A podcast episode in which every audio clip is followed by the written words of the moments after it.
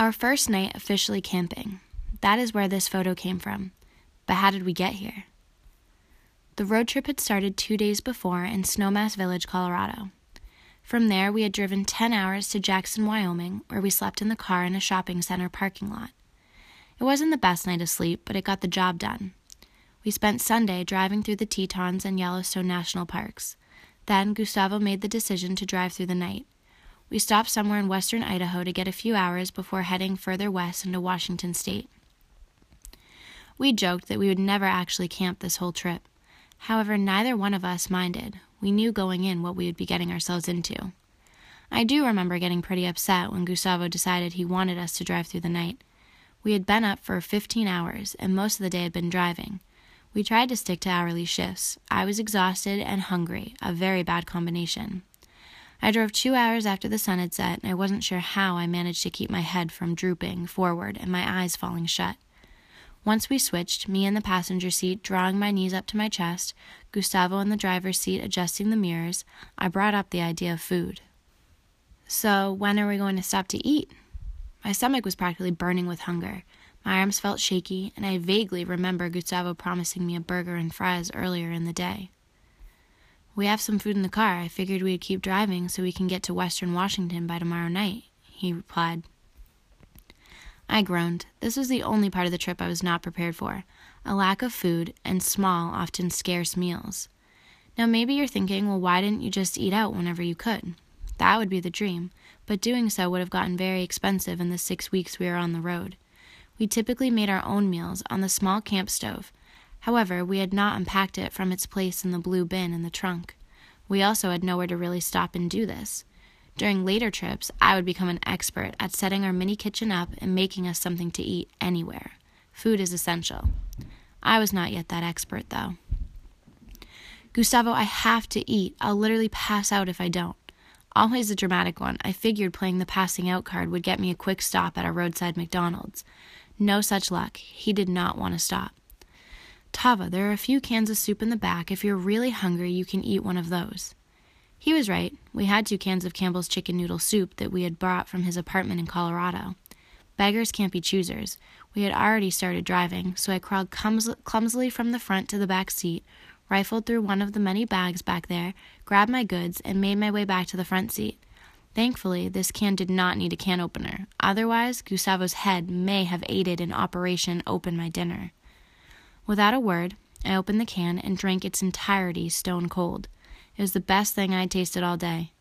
I wiped my mouth with a paper towel, stuffed it in the can, and placed it on the side of my door. Then I curled up under my blanket and reclined the seat. Better now? Gustavo asked and even though I was a little frustrated with him for denying me a proper dinner, I had to admit that the soup served its purpose. I was satisfied, for now. Yeah, much better. Try to get some sleep. I'll wake you when it's your turn, he said.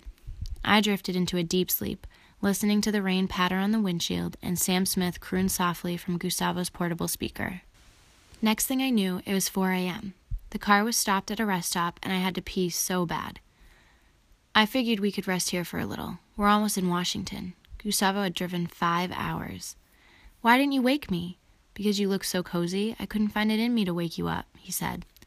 I rolled my eyes, but this would become a pattern we would both soon be guilty of being too nice to wake the other person, even when the driver would be fiercely fighting exhaustion. We spent the next five hours sleeping in the car yet again, somewhere along the highway in Idaho. Once the light woke us up, we continued driving. We drove for the rest of the day, stopping to take pictures now and then of cool scenery. Did you know Washington has a desert?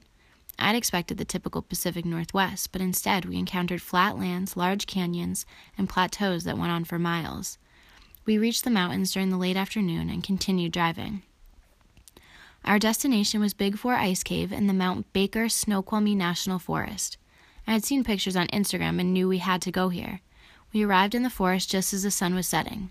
We had traveled through a sketchy looking town and then immediately lost our cell service. We couldn't look anything up, we would have to just go on faith. As we traveled along the road that led to the ice cave trailhead, we saw quite a few families camped in the forest along the side of the road. We spent a great deal of time deciding where we would set up our campsite. After doubling back a few times, we picked a spot that sloped down from the road, was shielded by large pine trees, and was close to the river. It was our first time getting everything set up, so it took us a bit longer than we thought. It was dark when we were finished. I turned on the lantern and placed it in the tent. We ate apples and leftover Subway sandwiches that we had picked up in a town called Cashmere. Then, with not much else to do, we locked the car and climbed into our little two person tent. Once I laid down, my stomach erupted in butterflies. We were actually doing this. Tonight was our first night sleeping on a forest floor. Tomorrow we would hike to the cave and then move on towards Seattle. I grabbed Gustavo's hand and squeezed it. He was smiling, and I could tell he was just as excited as I was. I flicked off the lamp and we settled into the darkness.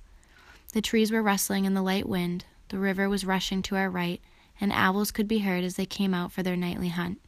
It was only 9 p.m. A little after midnight, the rain began. Gustavo shook me awake. Tava, the tent's going to get wet. We have to cover it with the tarp.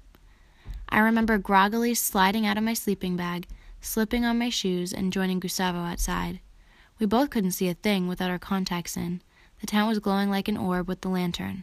We each grabbed a side of the blue tarp and draped it over the tent. In less than five minutes, we were crawling back inside and wrapping our cold bodies up in our sleeping bags. We wouldn't be getting soaked tonight. 4 a.m. came and Gustavo was wide awake with excitement. I tried to coax him back to sleep, but he desperately wanted to start the day. I roused myself the best I could, not being the best morning person. I'd say I did a pretty good job. When we emerged from the tent, our mouths dropped open. We felt like we were in our own fairy tale. Anyone who knows us well knows how much we love foggy mornings, and this was the ultimate. The fog hung low in the air, it moved through the pine trees and shrouded our campsite. It smelled like rain, and everything was an eerie green. Before breaking anything down, we got pictures. The image that Gustavo took is one of my most favorite because of how it makes me feel. Every time I look at it, I'm transported back to that moment in time. A time when we were just starting out, charting new territory, and learning all about what it takes to live life one day at a time. I know I walked around the whole day with a perpetual smile. Here we were in the Pacific Northwest, finally seeing and experiencing the things we had dreamed about for so long. There's no better feeling in the world.